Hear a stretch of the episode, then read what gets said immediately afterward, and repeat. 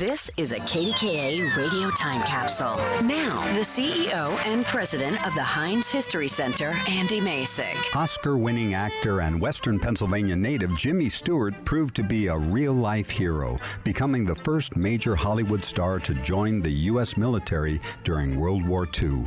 Born and raised in Indiana, P A, James Maitland Stewart enjoyed an active childhood that included playing football, building model airplanes, and singing in the Glee Club. He studied architecture at Princeton University, but found his true calling after graduation as a member of the University Players. Stewart eventually landed roles in several Broadway plays and befriended a young actor named Henry Fonda, who helped him make the move to Hollywood in nineteen thirty-five. By nineteen forty, Stewart had twenty-eight movie credits to his name, winning an Academy Award for his leading role in The Philadelphia Story. Despite his thriving career as an actor, Stewart proudly and willingly answered his nation's call in October nineteen forty, when he joined the U S Army.